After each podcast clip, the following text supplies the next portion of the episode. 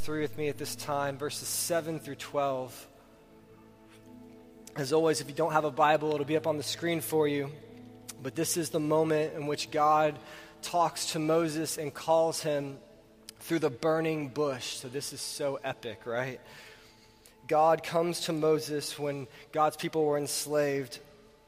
Exodus 3, verse 7 says, "Then the Lord said, I have surely seen the affliction of my people who are in Egypt, and I've heard their cry because of their taskmasters. I know their sufferings, and I have come down to deliver them out of the hand of the Egyptians and to bring them up out of that land to a good and broad land, a land flowing with milk and honey, to the place of the Canaanites and the Hittites, the Amorites, the Perizzites, the Hivites, and the Jebusites. And now behold, the cry of the people of Israel has come to me, and I have also seen the oppression with which the Egyptians oppress them.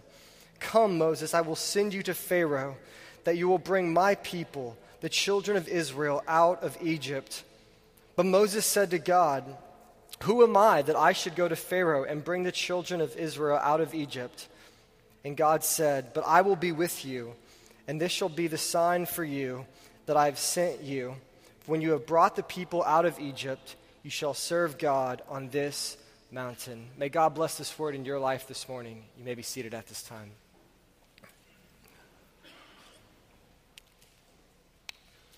So we begin our journey in Exodus this morning with the burning bush as we go through the entire Bible in 5 months.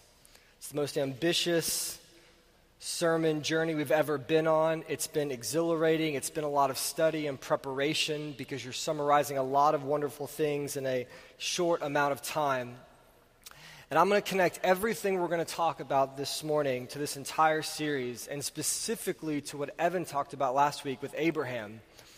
And I wanted to begin in the story of the Exodus with my favorite part of the story, and probably yours too, the moment when God comes to Moses through a burning bush. God calls Moses to save and free his people through a burning bush.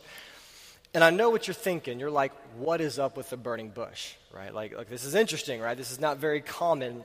And I think what we have to realize when we begin here this morning, because I don't just want you to learn these stories. I want you to live in wonder and amazement of them. I want them to change your life in such a powerful way. But the reason why I think God comes to Moses through a burning bush is because God's just awesome like that. I mean, this is amazing when you think about it. God comes to Moses through a burning bush. And when you read through the Old Testament, you're going to read a lot of stuff and you're like, man, that's interesting. I don't see that kind of stuff as much today. You're going to read it. And I think we have to be careful to not read the Bible and look at what God does. And we have to be careful kind of not to be, in a modern kind of way, arrogant to say, I can't believe God would do something in a way differently than I would. I can't believe God would act in certain ways different than me. He is God. He is amazing. He is all-knowing and all-powerful. And he comes to Moses in this burning bush because that is a glorious thing. The only reason why you don't appear to people in a burning bush is because you can't, right? Because if you could, you would. You're right, your friend's front bush was catching on fire. He runs outside. Oh my gosh, what's going on? It's hey man, what's up? You go outside and it's like just John, just checking in. This is amazing, right? He's talking to him through a burning bush.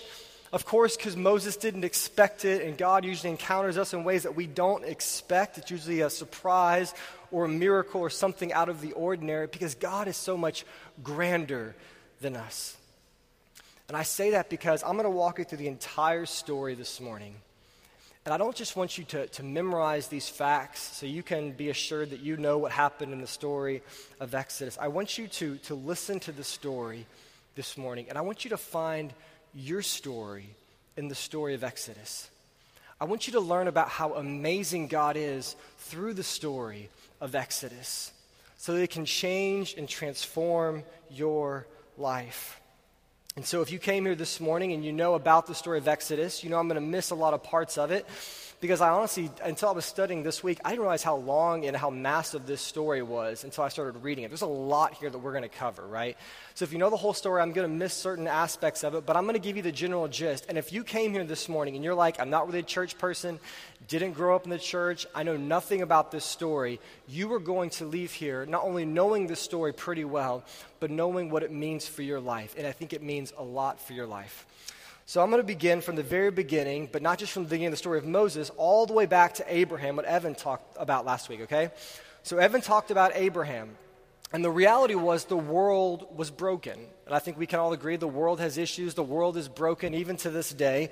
And God looked down on a broken and a sinful and a messed up world, and he says, I created this world, and even though the humans have rebelled against me, and even though they've sinned, I want to do a great work in these people. I want to redeem this world. And so he looks down to a man called Abraham. Abraham was known as a man of faith, and he looks down to Abraham and says, Abraham, through you, I'm going to make a great nation out of you that's going to bless all nations. So Abraham, I'm going to do a work through your family, through your descendants. I'm going to build up this nation, and it's going to bless everybody. And so Abraham believed this promise. He received it and began following God and living out this promise that God was going to do a work through his life, the same way that we should be living, in the same way that God wants to work through us. And so Abraham has a son, Isaac, and then Jacob and Joseph, and they start having this descendants, and this nation begins to get built up, and a lot of things happen. But over this 400-year span from Abraham to Moses, in that time, what happens is Abraham's people, Israel, migrate to Egypt. They migrate to Egypt. You know, they're moving around, having families, moving to suburbs, whatever you call it, you know. Like they migrate to Egypt. And so the next thing you know, God's people, it picks up in Exodus, they're living in Egypt. And what happens is this new Pharaoh of Egypt, because Egypt was a separate nation, right? This new Pharaoh comes to power. And he's the king or the Pharaoh over all of the Egyptians and all of the land. And yet he looks out and he's concerned, because he sees all these Israelites, and they're multiplying everywhere, and they're getting big, and they're having lots of babies, because God said, be fruitful and multiply, right? So that's what they're doing, right? And they're becoming more and more and more, and he becomes afraid that maybe one day when these people rise up and they unite together, that maybe they will overthrow Egypt. And so in an attempt to quell this, it wasn't even an uprising yet, but just the potential of an uprising, he enslaves all of God's people. So the Pharaoh of Egypt says that all Israelites are to become slaves, and not just any kind of slaves, but he's going to work them extremely, extremely hard. And so God's people are enslaved now, and it's awful, and they're beaten, and they're forced to do labor they don't want to do. And then to take it a step further, he doesn't just stop there, but the Pharaoh says not only will they be enslaved, but from now on, every Israelite boy that is born, every baby boy, must be killed and murdered, because we don't want them to rise up and lead a rebellion. And so there's this edict that goes out that all the little boys have to be killed. And yet there's this one baby boy that's born, and this is really cool and special. His name is Moses.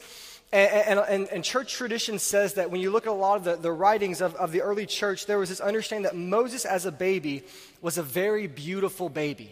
He's this little beautiful baby boy that's born. And his mother loves him so much that she doesn't want him to be killed. She wants him to have life and to live and to grow up. And so she knows she can't keep him because the edict has been sent out that they all have to be killed. And so in a last-ditch effort, just hoping maybe something will happen, maybe God will perform a miracle, she puts her baby boy, this beautiful baby boy named Moses, into this little basket and sets him in this river and pushes him down the river, hoping that maybe somebody will find him. And believe it or not, somebody finds baby Moses. In fact, it's not just anybody that finds baby Moses. It's actually the Pharaoh's daughter, okay? So the guy who was saying all Israelite boys have to be killed, right? His daughter finds this beautiful baby boy, and she said the same thing. This little baby boy is beautiful. And so she takes him, and she has compassion and favor on him. And she calls for one of the Israelite women to come and nurse him. And so they nurse him, and they grow him. But then after he's not a baby anymore, they give him back to the Pharaoh's daughter, and she begins to raise him. And so, crazy enough, Moses becomes this prince in Egypt, in a land in which all of his people are supposed to be either dead or slaves. And he finds himself to be a prince. And now here's where it gets kind of crazy, and here's where things really begin to change in the story of Exodus. And I don't think we realize this a lot, Moses could have just had a really easy, rich, famous life.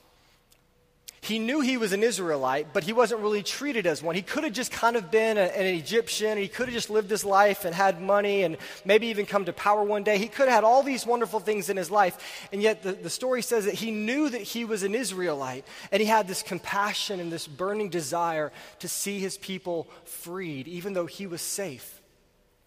And then there's this moment a little bit after that when Moses is walking about Egypt one day, and he sees an Egyptian beating an Israelite, like beating him really badly. And Moses just loses it in a moment of anger, sticking up for his people, and he actually kills the Egyptian guy that was hurting somebody who was a part of his nation. And then he's afraid that they're going to find him out. He's afraid that, oh no, I'm an Israelite, and now I killed an Egyptian. I'm in a lot of trouble. So he flees, right? Goes to like a distant land, and long story short, he gets married and has a kid. And once again, he's got a pretty lush life. You know, he's living out in the burbs outside of Egypt, you know, not really doing much, just hanging out, right? Just doing his thing. And then he's out there, like just letting his people remain in slavery because he doesn't know what to do. And then we come to Exodus 3, what we read earlier, where God comes to Moses and says, hey, Moses, I have heard the cries of my people. I've heard them. They're hurting. They're in pain. They're calling out to me to save them, and I want to save them. And Moses, I'm going to use you to do that. And I'm going to keep going for the rest of the story, but I want to park it here for just like 2 seconds. And I want us to, once again, lean into this a little bit and just marvel at this wonder that like literally God cares about his people. From the very beginning of the Bible, God is a God who looks down on his people, who does not ignore their pain. All right, we don't just have an all-powerful God who rules everything and he's in charge. We have a God who loves us. We see this like the heart of God, the heart of Father God in this moment looking down on his kids the same way that he looks down on your life, and he cares about you and he wants good for you. And when you cry, he hears you and he responds. And it's not always the way that we would maybe do things, but he always responds in the perfect way. And so God wants to save Israel. So he calls Moses in a burning bush, which we've already established is like really awesome. Okay, this is a burning bush, right? This is like my favorite part of the story. Comes in this burning bush and says, Moses, I want you to go deliver my people. And Moses says, who am I? Like, I'm just some guy. I'm an Israelite. I'm a weak guy. I fled. He's like, I'm not even articulate. And so God's like, okay, well, I'll give you your brother Aaron, who is his brother. He's articulate. He'll help you out on the speaking end. He's like, okay, when I go to Israel and I say that, you know, they're going to go free, like, they're going to ask, so who sent you? Like, who are you, God? Like Moses didn't even have a framework for who God was or how he related with him. And God tells Moses to tell the people, just tell them, I am who I am. That's awesome too, right? That's pretty cool. I am who I am, right? That sounds like a Chuck Norris line, but it's like God, right? He's like, I am who I am. And so then Moses, after, you know, God, you know, wipes away all of his excuses and talks about, he's like, Moses, just go. I'm going to be with you. Moses begins his journey back into Egypt. And I bet he was really nervous, right? Because, I mean, we don't realize, like, back in that day, Egypt wasn't a democracy, okay? Like, you know, we elect our officials and leaders. And today with the internet and information, we know a lot more about what's going on. We know people's faults and all these kinds of things. But back in that ancient day, Pharaoh was basically like a god on earth, right? Nobody questioned his authority. Nobody appointed him. He had absolute rule of everything that he wanted, right?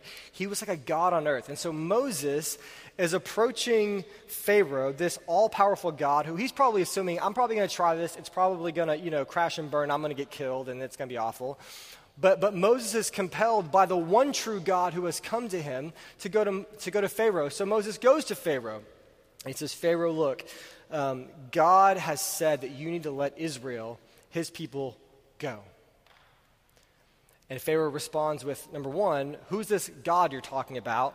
And number two, the answer is no, you can't go. I don't know who the God is you're talking about, but these people can't go. They are slaves, and that's what they need to be. And so then Moses kind of retreats a little bit, and God comes back to Moses, and God says to Moses, okay, he said no. You're going to go back and you're going to tell him, I will continue to bring plagues on his land until he lets my people go. So Moses goes back to Pharaoh and he says, okay, like God's going to do this. And so once again, it's a long story. A lot happens. There's 10 different plagues that God does on the people. And the last one is so bad that Pharaoh's son even dies in the midst of it. And Pharaoh is so distraught, so frustrated with all this is going on, how he's being forced into this, that he just says, okay, they can go. Like, let these people go. Get them out of here. And so Moses assembles all of Israel, right? They get everyone together, and they begin making the mass, what they call exodus, or mass departure. That's what exodus means. Out of Egypt, into freedom, into this land that God said was flowing with milk and honey, this wonderful land they were going to be taken from. So they are slaves, but God's going to take them to the promised land, where they can be the great nation that God has called them to be all the way back in Abraham, okay? So you're seeing the problem now, right? God called, through Abraham, Israel to be a great nation and great people, and yet now they're in slavery, so that doesn't mesh, so God's got to fix that, right? So then Pharaoh says, okay, get out of here, I'm tired of you guys. And so Israel begins to make their way out of Egypt. And when they're along the way, they're making their way out, all of a sudden, Pharaoh changes his mind and becomes frustrated. He's like, I shouldn't have done that, so he sends the army back out after Israel. And Israel's kind of going along, and they turn around, and they're like, oh, great. The most powerful army in the history of the world at that time is coming after them. The Egyptian army is coming after God's people, right? And they're like, this is it. We're done. I love it. In the story, it says that the people were basically saying, Moses, did you bring us out here because there weren't enough graves in Egypt? Did you bring us out here because there wasn't enough places to bury all of our dead bodies in Egypt, so you brought us out here so we can just have this like mass grave out in the middle of the desert? Is that what you're doing here? And Moses is kind of uncertain, but he knows that God's called him to do this. And that's the thing about this story, is like there's bumps along the road and there's all these things not going right. And then he's like, no, God, I know you've called me to do this. That's kind of how our life is, right? It's like you're called to do something, but it's never smooth. And it wasn't smooth for Moses either. It wasn't smooth for Israel either.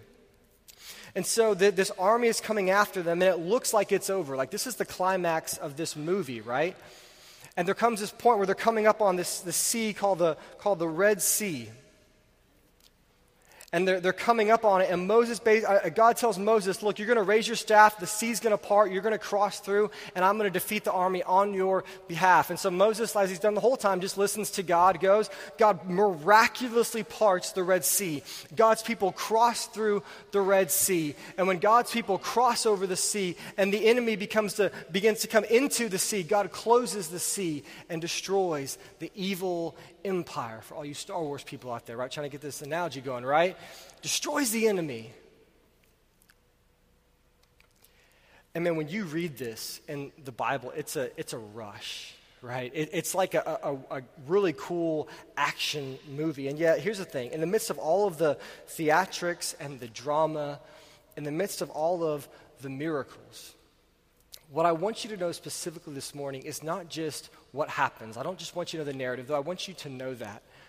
I want you to know why God does this, because that's what has an implication for your life.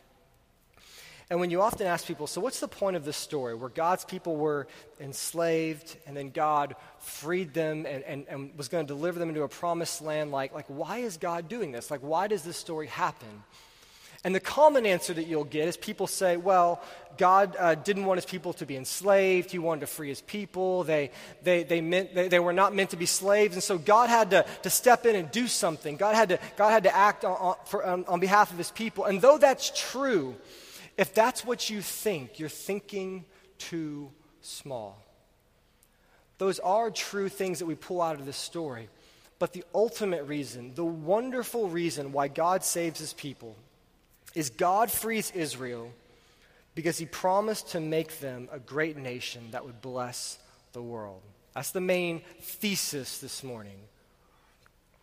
God frees Israel because he promised to make them a great nation that would bless the world.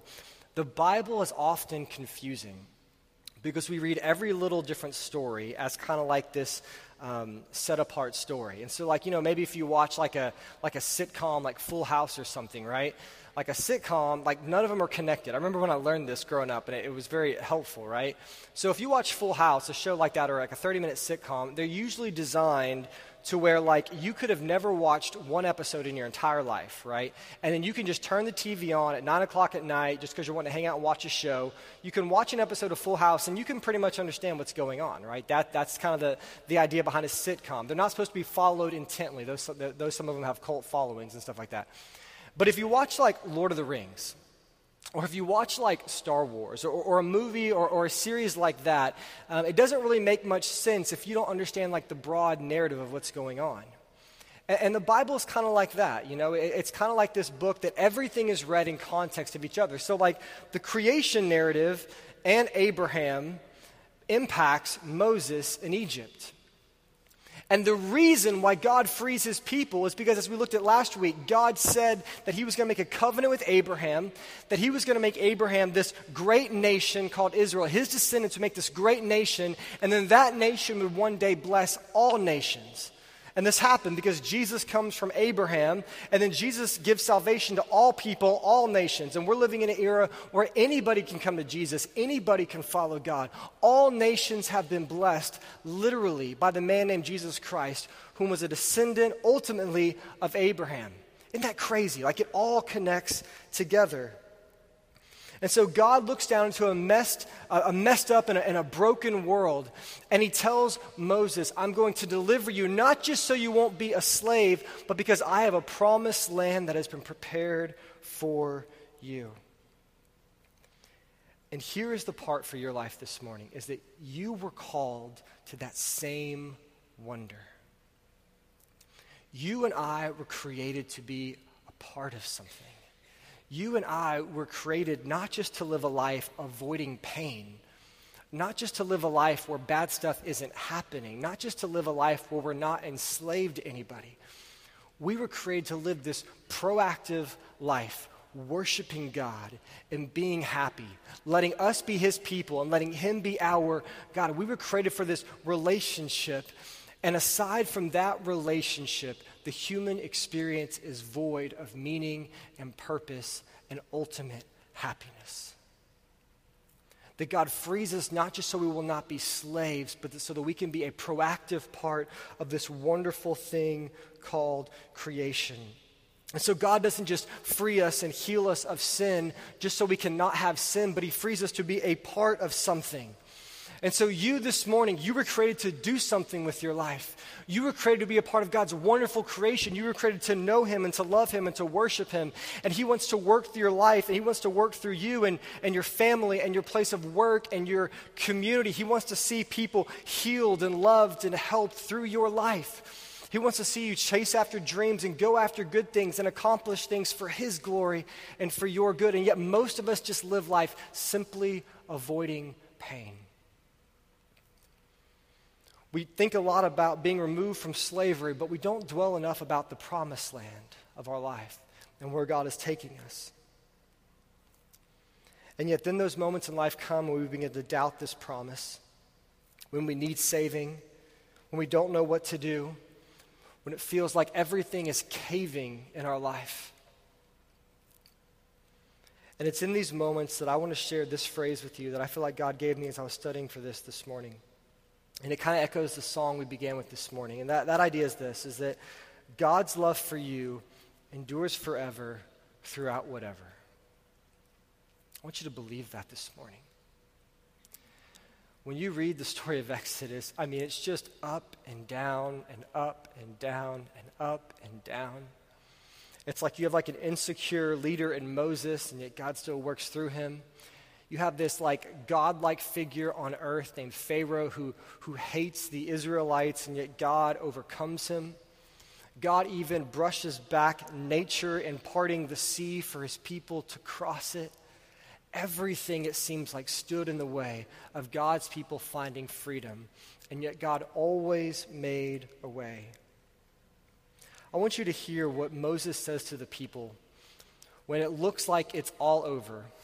When it looks like the Egyptian army is going to get them, and it was a nice try, we tried to be free, but we're going to die, and it's going to end right here. In Exodus 14, Moses says this to the people, and maybe Moses can say this to you this morning as well. He says, "Fear not, stand firm, and see the salvation of the Lord, which he will work for you today. For the Egyptians whom you see today, you shall never see again. The Lord will fight for you, and you only have to be silent. Do you have enough faith this morning to believe that promise in your life? Because the same God who inspired Moses to speak those beautiful words is speaking that to you this morning.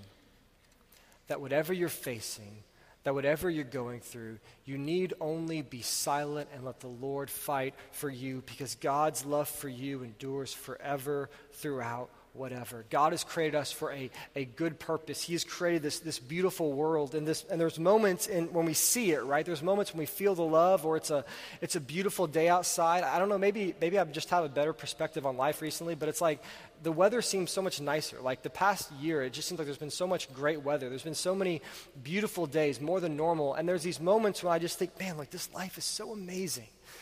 And God created this by speaking it into being, and I'm a part of that. And we try to rationalize our faith and rationalize this world, and yet when we open up our imagination, right, to what God has done, when we open up our heart to the wonder of the Scripture and to the creation narrative and how God blessed Abraham and how Evan showed us last week that we're connected to this nation that's blessing all the world, right, that we're a part of that. That is an absolutely amazing perspective for your life. And the even more amazing thing is that it's true and that it's real, and that it was fully realized in Jesus Christ. And I think in those verses, I think what we see is the entire gospel. How God sent Jesus to fight sin for you, to cleanse you, that we only need to be silent and to trust in Jesus. I think we see the gospel in the story of Exodus, and the way I put it this morning is that with God, there is always a way. With God, there is always a way. Do you believe that this morning? Do you have the faith to believe that with God, there's always a way? With whatever you're dealing with, whatever's going on with, whatever's weighing on you, whatever sin you struggle with, do you believe there's only a way? Or have you given up the faith? Have you given up the faith that God can conquer that in your life? That God can do a new work in you, no matter how old you are, no matter what situation you're in life, no matter how bad your circumstances are, that with God there is always a way. This theme rings all the way out through Exodus. With God there is always a way. There is always a way for God to move in your life. The God that we serve, seen fully in Jesus Christ, sets people free of everything that harms them, of everything that enslaves them. I want to do an exercise this morning. I want to ask you to close your eyes with me really quick. Just close your eyes.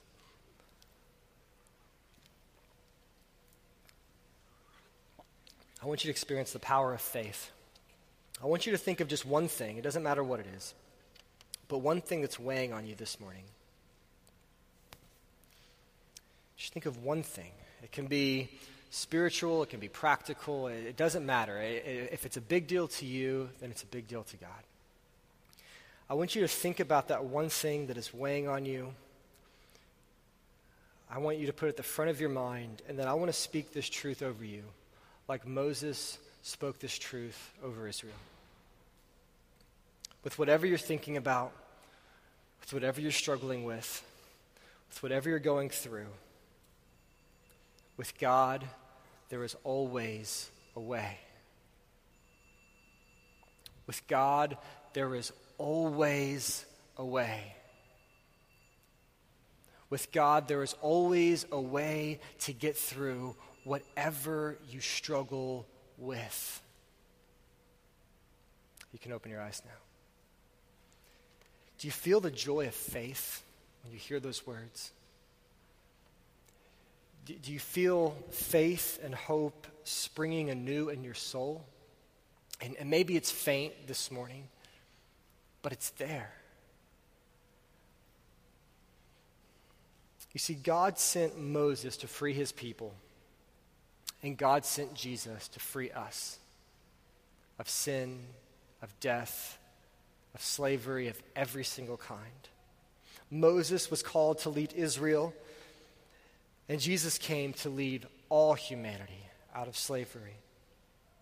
The good news or the gospel, the message of Jesus, is that God has freed us. The good news is while we don't deserve the goodness that God gives us in this life, God has chosen to free us because his love for us endures forever throughout whatever. And I don't have time to go into it, but you can go to a lot of cool blogs and different things on the internet, and they show you the comparisons between Moses and Jesus and their stories, and there's a lot there, and I almost brought it in here, but it was too long. But in a small way, Moses was this figure that was foretelling what Christ was going to be for all humanity. And isn't it crazy how this one nation that God built in Israel, of which Jesus came in that lineage, that one nation now today blesses all nations? Whereas before there was a nation that God was working through to show his glory and wonder to the world, that is now the church today, that we bear this gospel message of hope and love and forgiveness of sin and purpose in life and relationship with God, and we can have it all simply through faith. And so I close this morning with this simple phrase, that the gospel is our exodus. The gospel is our exodus. In John 12, Jesus says, "Whoever believes in me believes not in me, but in him who sent me," meaning God. "And whoever sees me sees him who sent me. I have come into the world as light, so that whoever believes in me may not remain in darkness." And you may ask, well, how does this compare? How is the gospel, how is the message of Jesus and the hope he offers, how is that my exodus this morning? And let me explain. That's your exodus because the Bible says that all of us have fallen short of God's wonderful and perfect glory. We've all sinned. We've all got shame in our life. We're all rebellious people. God's created this wonderful world, and yet we've seen fit to kind of go our own and separate ways. We don't deserve eternity with God, and yet God has looked down upon us with favor, and he has decided to bless us and to forgive us and to redeem us. And in the same way that God parts the Red Sea for God's people, on the cross, the hands of Christ were parted for you and for me. And in the same way, when Christ's hands were on the cross, parted, dying on the cross, an awful death, he was doing that and bearing that weight for our sin so we wouldn't have to bear it. Whatever you struggle with this morning, whatever sin you're going through, you can be perfectly forgiven just by trusting in Jesus, that man on the cross was my atonement for my sin. He paid for my sin. That's him paying for my sin. That's my struggle. That's my lust. That's my lying. That's my theft. That's every bad thing I've ever done. And he's parting his hands on the cross so that I can pass through his life, through his faith, because my life and my faith were not good enough, and that I'm trusting in him for my salvation. The gospel is the exodus of humanity, as Christ said, out of the darkness and into the light. And everybody this morning who trusts in the name of Jesus Christ is healed, is forgiven, is set free. The gospel says that you are free, that your chains have been broken. You're no longer that person that you used to be. And even when you stumble again, and even when you fall, Jesus will still be there the way he's been there forever for you. In Jesus Christ, God's love endured forever for you throughout whatever. I love you all, church. Let's walk from the darkness. Let's live in this glorious and marvelous light, because God has delivered us unto the promised land, and to him be all the glory. Let's pray.